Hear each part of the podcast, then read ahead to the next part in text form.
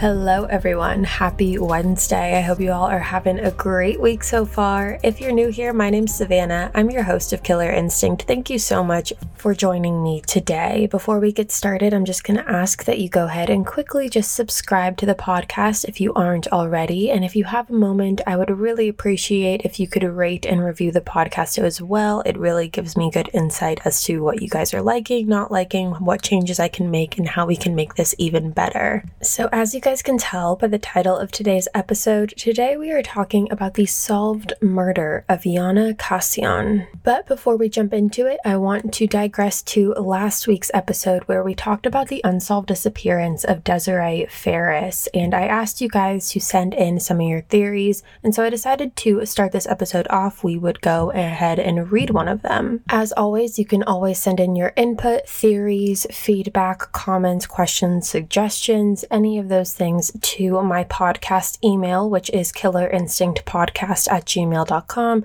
Again, that's just killerinstinctpodcast at gmail.com. So if you have not listened to last week's episode already, you can go ahead and pause this one, go back, listen to it, and then come join us again in this episode, or you can just skip through this part and then go back and listen to last week's episode after you finish this one. So this theory comes from someone who says, I was initially thinking that Mark had something to do do with it, and he placed Jason in his story to deflect from himself. But if this was true, why wouldn't Jason just talk and tell the police that Mark was lying? This probably means that both of them had something to do with it, but obviously we don't know that. What I wanted to know is if the police found any mutual friends on the street that Jason allegedly dropped off Desiree. If they did, what do these friends have to say? If not, does it mean that Jason was lying and took Desiree somewhere even shadier? This is so confusing and sorry for the long email. It's just hard to pinpoint what happened when we have no idea who's lying and who's telling the truth. I loved this episode especially because I have never heard of the case.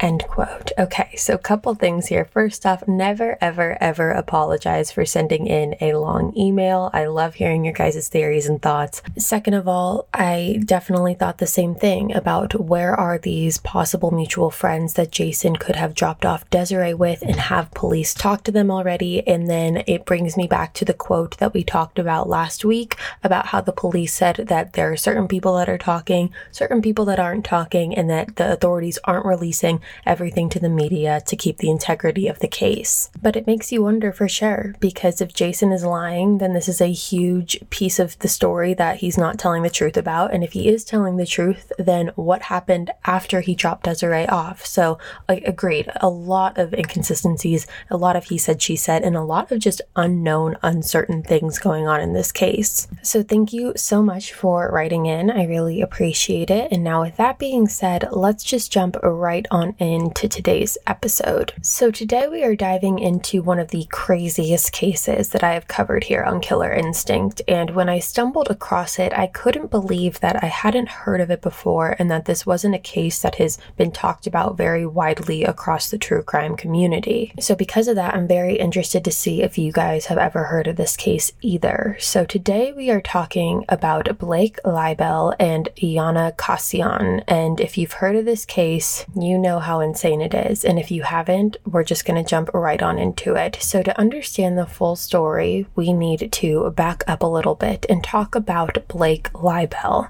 Blake Leibel was born on May 8th, 1981, in Toronto, Canada, to his parents Lorne Leibel and Eleanor Leibel. His father, Lorne, was a prominent real estate agent and was also a Canadian Motorsport Hall of Fame inductee. Lorne's father, so that would be Blake's paternal grandfather actually sailed in the 1968 Summer Olympics and then went on to develop homes in the Toronto area. So Lorne ended up following in his father's footsteps in that regard. So, his father's side of the family definitely came from wealth. They came from money, and his mother's side of the family was the same way. Eleanor's father was a very, very successful businessman. So, all in all, both of Blake's parents came from a very well made up background, and they would go on to have Blake as well as Blake's brother Cody, who is older than Blake by one year. Now, Lorne and Eleanor did end up getting a divorce, and once this happened, Cody went on to live with his father in Toronto, and Blake ended up moving in with his mother. Now, Eleanor ended up passing away in 2011, and after her passing, Blake ended up getting about half of her $12 million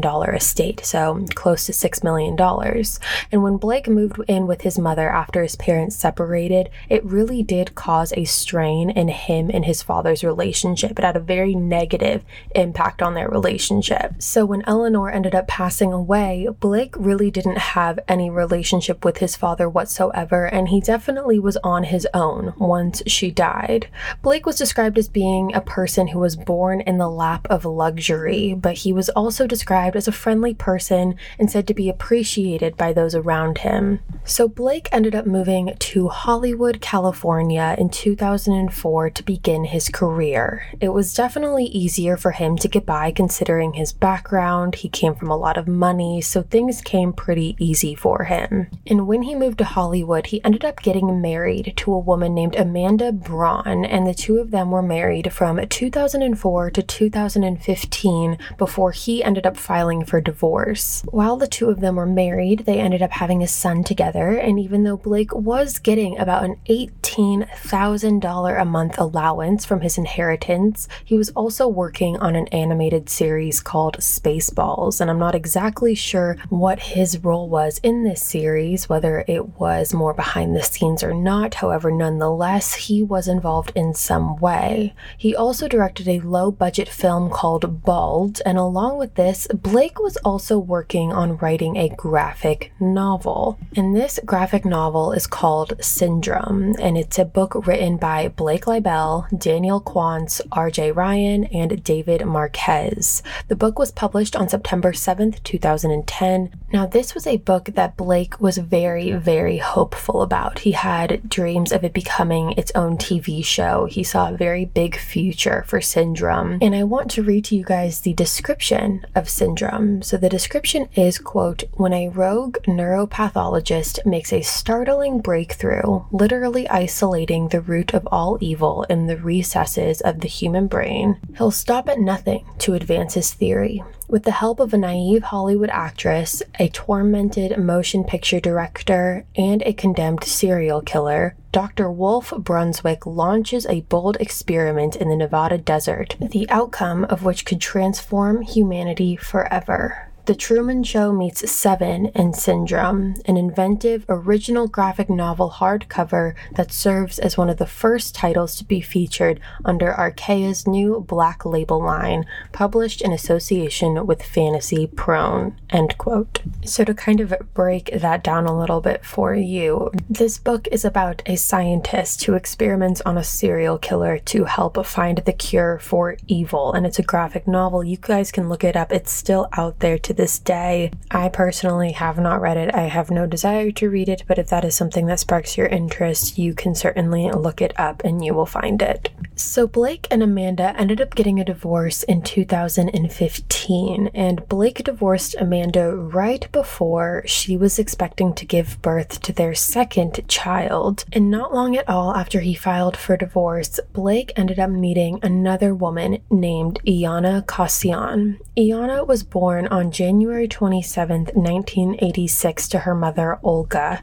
She was born in the Ukraine and had lived there most of her life, and while living in the Ukraine, she studied law and became a prosecutor at the Ukrainian Tax Service. It wasn't until 2014 that Iana ended up coming over to the United States, more specifically Los Angeles, which is where she ended up meeting Blake. Iana moved to America looking for a way to make a better life for herself. So, meeting Blake at first, she really did think she found her dream come true. She thought she found her dream guy, a successful, wealthy man who came from a very prominent family who could help support and provide for her. So, she was very excited when she met Blake, and the two of them in the beginning really hit things off. And Blake ended up proposing to Iana. And in that same year, 2015, so the same year that Blake filed for divorce from his first wife and met Iana and proposed to her again, Iana found out that she was pregnant.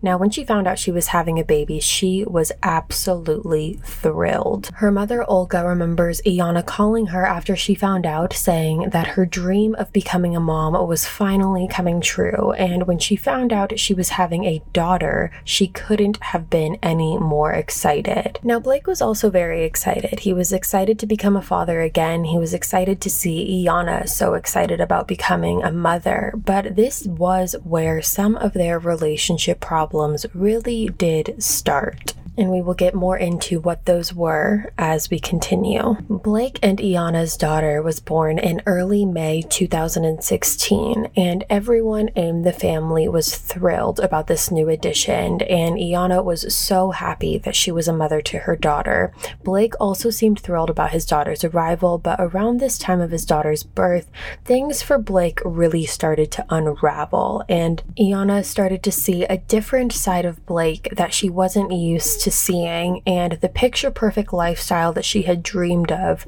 was slowly turning into a nightmare. So, several days following his daughter being born, Blake started texting a friend saying that he was concerned for his and his family's safety after learning that his brother Cody had been gambling huge amounts of money away. Cody had a gambling problem and he was gambling away over a million dollars in certain bets against professional gamblers and poker players. These texts that Blake sent showed that Blake was concerned for Cody, and he was worried that Cody could have gotten himself involved with Russian mobsters during these gambling matches, and the end result could possibly be very violent. So, this was a stressor after Blake's daughter was born for sure. However, there was also another part of Blake's life that was causing him stress, and that would be his romantic life and his love life. When Blake met Iana, it was right after he had filed for divorce from his first wife, Amanda. So at the time, Blake and Amanda were still in the process of finalizing their divorce when Blake's daughter with Iana was born. Blake and Iana were living together in West Hollywood at the time, but Blake decided that he wanted to add someone else into the mix because he was not satisfied. So he ended up starting to see another woman, which this woman's name is Constance Bucafuri.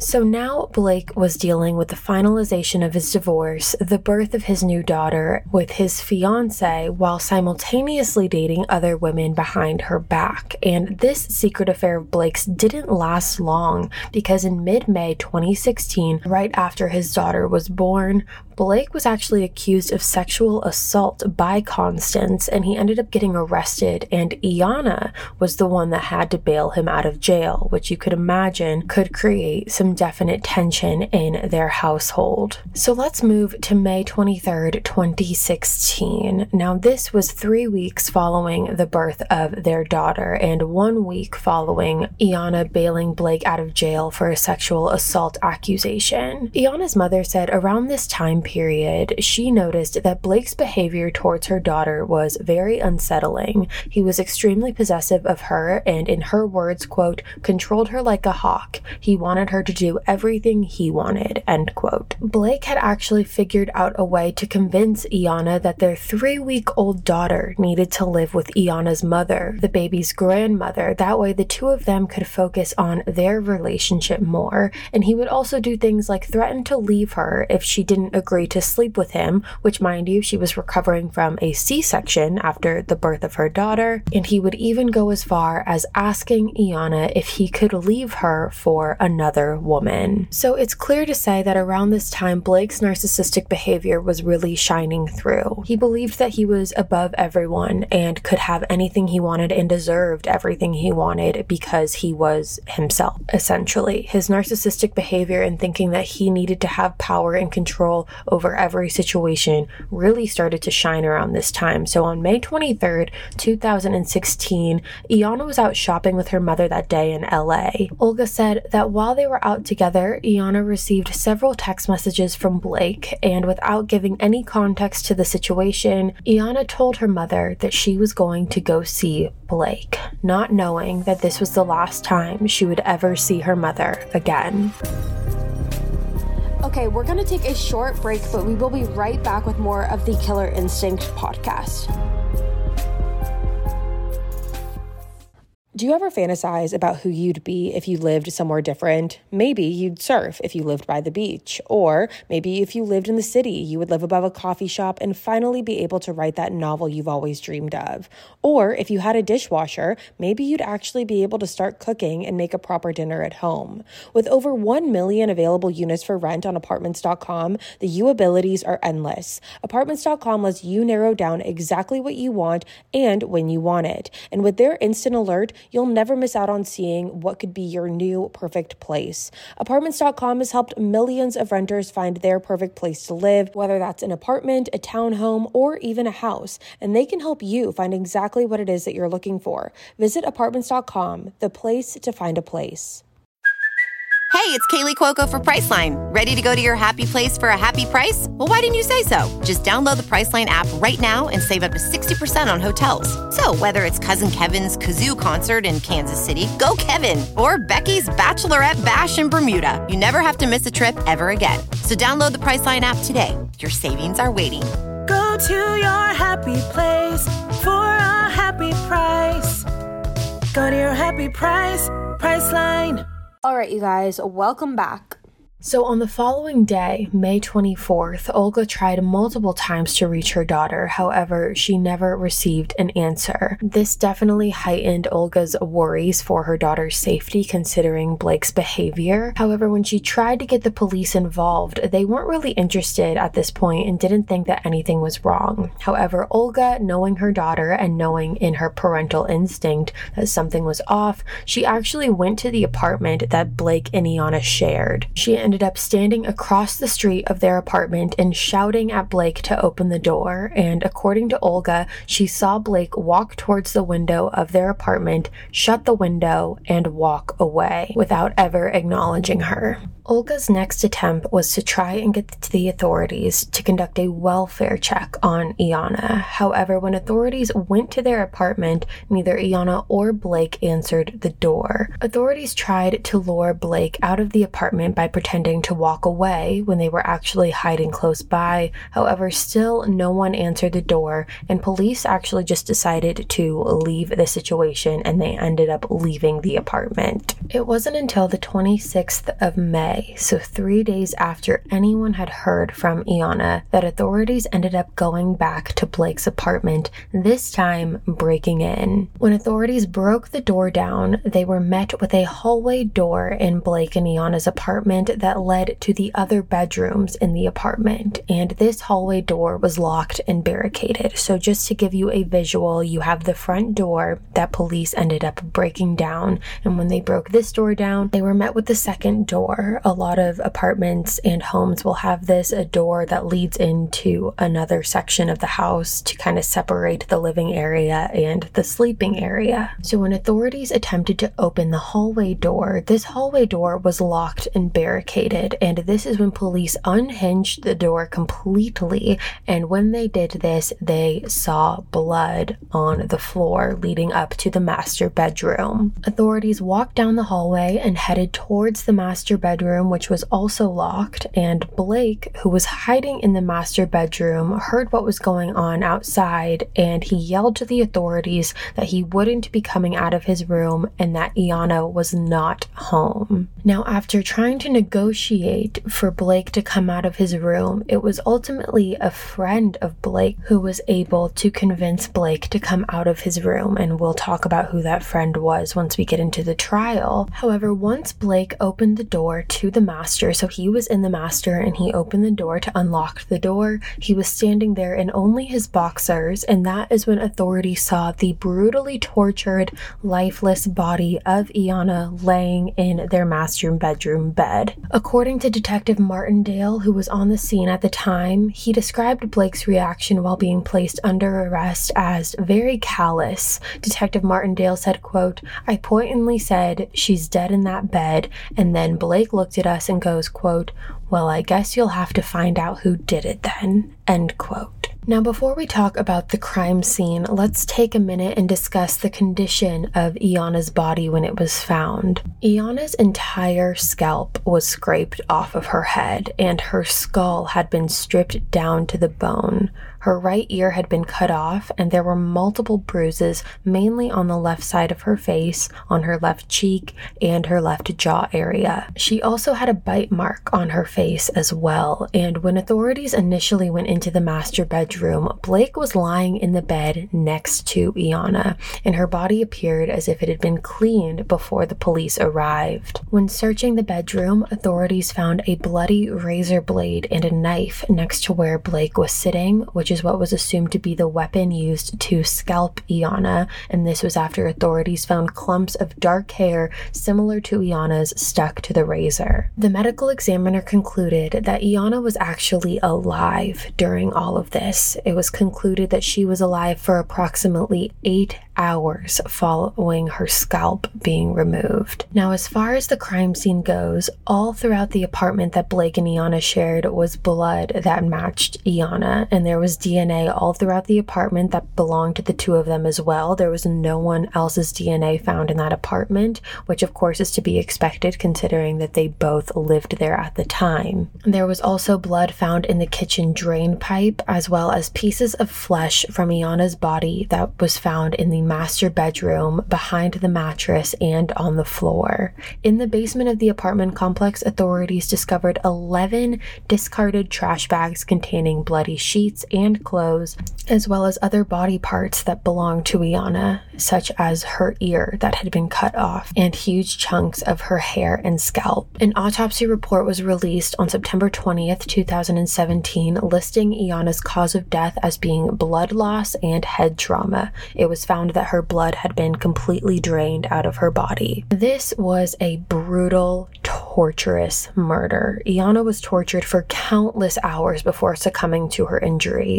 Police obviously arrested Blake right away and a trial date was set. Now, the jury for this trial consisted of eight men and four women, and Blake was being charged with first degree murder of Iana Kasian. And the trial began in June 2018. Now, the prosecution took a very interesting approach that had a lot of people thinking. Now, the prosecution argued that Blake had mirrored his graphic novel Syndrome, which, again, to give you a brief synopsis, is about a scientist who experiments on a serial killer to find the cure for evil. So the prosecutors basically argued that this book was used as a blueprint for Iana's murder. So basically, saying that Blake used the acts that he wrote about in Syndrome to be performed on Iana as well. Prosecutors also revealed in the trial that Blake had ordered food off of Postmates on several different occasions during the time that Iana was dying, and he instructed the drivers to not knock on the door and just leave the food outside. Now, during the hours leading up to the police breaking down the master bedroom door where Blake was, they were having a standoff basically with police on one side of the door and Blake of the other. And I mentioned earlier how it was ultimately a friend of Blake's that ended up luring him out of the bedroom. And this friend was actually his accountant named Stephen Green. Blake had actually called Stephen Green and told him what was going on and told him to come over. And surveillance footage shows Stephen Green racing through the lobby of the apartment complex before getting into an elevator to go up to Blake's apartment. And Stephen testified in the trial. He said that when he arrived at the apartment, he tried to help police get Blake out of the bedroom. And at one point, Blake asked Stephen to pass him some clothes that were in the living room, which Stephen agreed to do. However, with the authorities being there, they obviously wanted to search the clothes. And when they did this, they found Stephen's passport as well as $4,000 in cash in the clothes that he had asked Stephen to give him. Now, as far as motivation goes, the prosecution argued that Blake was jealous of the attention that Iana was giving their newborn daughter. She was paying more attention to their daughter than she was to Blake, and this is kind of proven when Blake made Iana or convinced Iana more so to give their daughter to her grandmother so the two of them could work on their relationship. This argument focused a lot on Blake and Iana's sex life and how Iana would often reject Blake or not be in the mood, or Blake would make an advance and she would not reciprocate it, and it would make him very, very angry. And he felt like he wasn't getting the attention he deserved, and he also felt like he wasn't getting that instant satisfaction and that instant gratification in the moment, which in turn made him feel like he was losing all power and all control. And as a narcissist, that's all you want. That's all you care about is power and control. And when Iana would reject him, that would really really cause Blake to have this sense of anger. Now, as far as the defense goes on this trial, Blake's defense attorney tried to say that there was DNA found on the scene of an unknown second male, which this argument did not go very far. And after deliberation in June 2018, so the same month that this trial began, Blake Leibel was convicted of first degree murder with supplemental charges of torture and mayhem. Blake was given a life sentence in prison without the possibility of parole. Now, when the judge gave his sentence, Judge Mark Windham said that this case was unusual due to the quote, savagery, the defendant's profound brutality, and his inconceivable cruelty, end quote. In February 2019, a California judge ordered Blake to pay the family of Iana $42 million. And as far as Iana's daughter goes, she will grow up without a mother. No matter the 42 million, she will never be able to have her mother back. She will never be able to know her mother. Her mother was taken only three weeks after she was born, and she is currently being raised by her maternal grandmother while Blake sits in a California prison where he will stay for the remainder of his life. This case to me is so mind blowing due to the brutality of it. The fact that Blake had it in him to scalp the mother of his child, to remove her scalp while she was alive, to completely torture her while she was alive. She was alive for eight hours after she was scalped. So you know she put up a fight. She fought for her life. She fought for her daughter and wanting to be a mother for her daughter, but ultimately she succumbed to her injuries. So to think of the headspace you have to be in order to do that to someone is a place I, I, can't comprehend. The argument that Blake was using his book as a blueprint is very, very interesting. Again, I haven't read the book. I don't plan on reading the book. I don't want to get inside this guy's mind anymore or give him any sort of recognition. However, to say that he used it as a blueprint is very interesting and it is something that I've never really heard before, which is why, partially why I found this case to be so intriguing and wanted to share it with you guys because I would love to hear your thoughts on everything regarding this case. So I'm really interested to hear what you guys have to say about it. You can DM me, you can email me. Again, my email is just killerinstinctpodcast at gmail.com. Again, that's just killerinstinctpodcast at gmail.com. With that being said, you guys, that is all for me today. Thank you so much for tuning in to another episode of Killer Instinct. If you are new here, hi, my name's Savannah. I'm your host of Killer Instinct. Again, make sure you go ahead and hit that subscribe button. That way you never miss an episode. We post weekly here every single Wednesday, and you are not going to want to miss it. Again, if you have a moment, I would love for you to rate and review Killer Instinct as well. I would love to hear your feedback. But thank you so much, you guys, for tuning in today. I will be back next week with a brand new episode. And until then, have a great rest of your week and stay safe.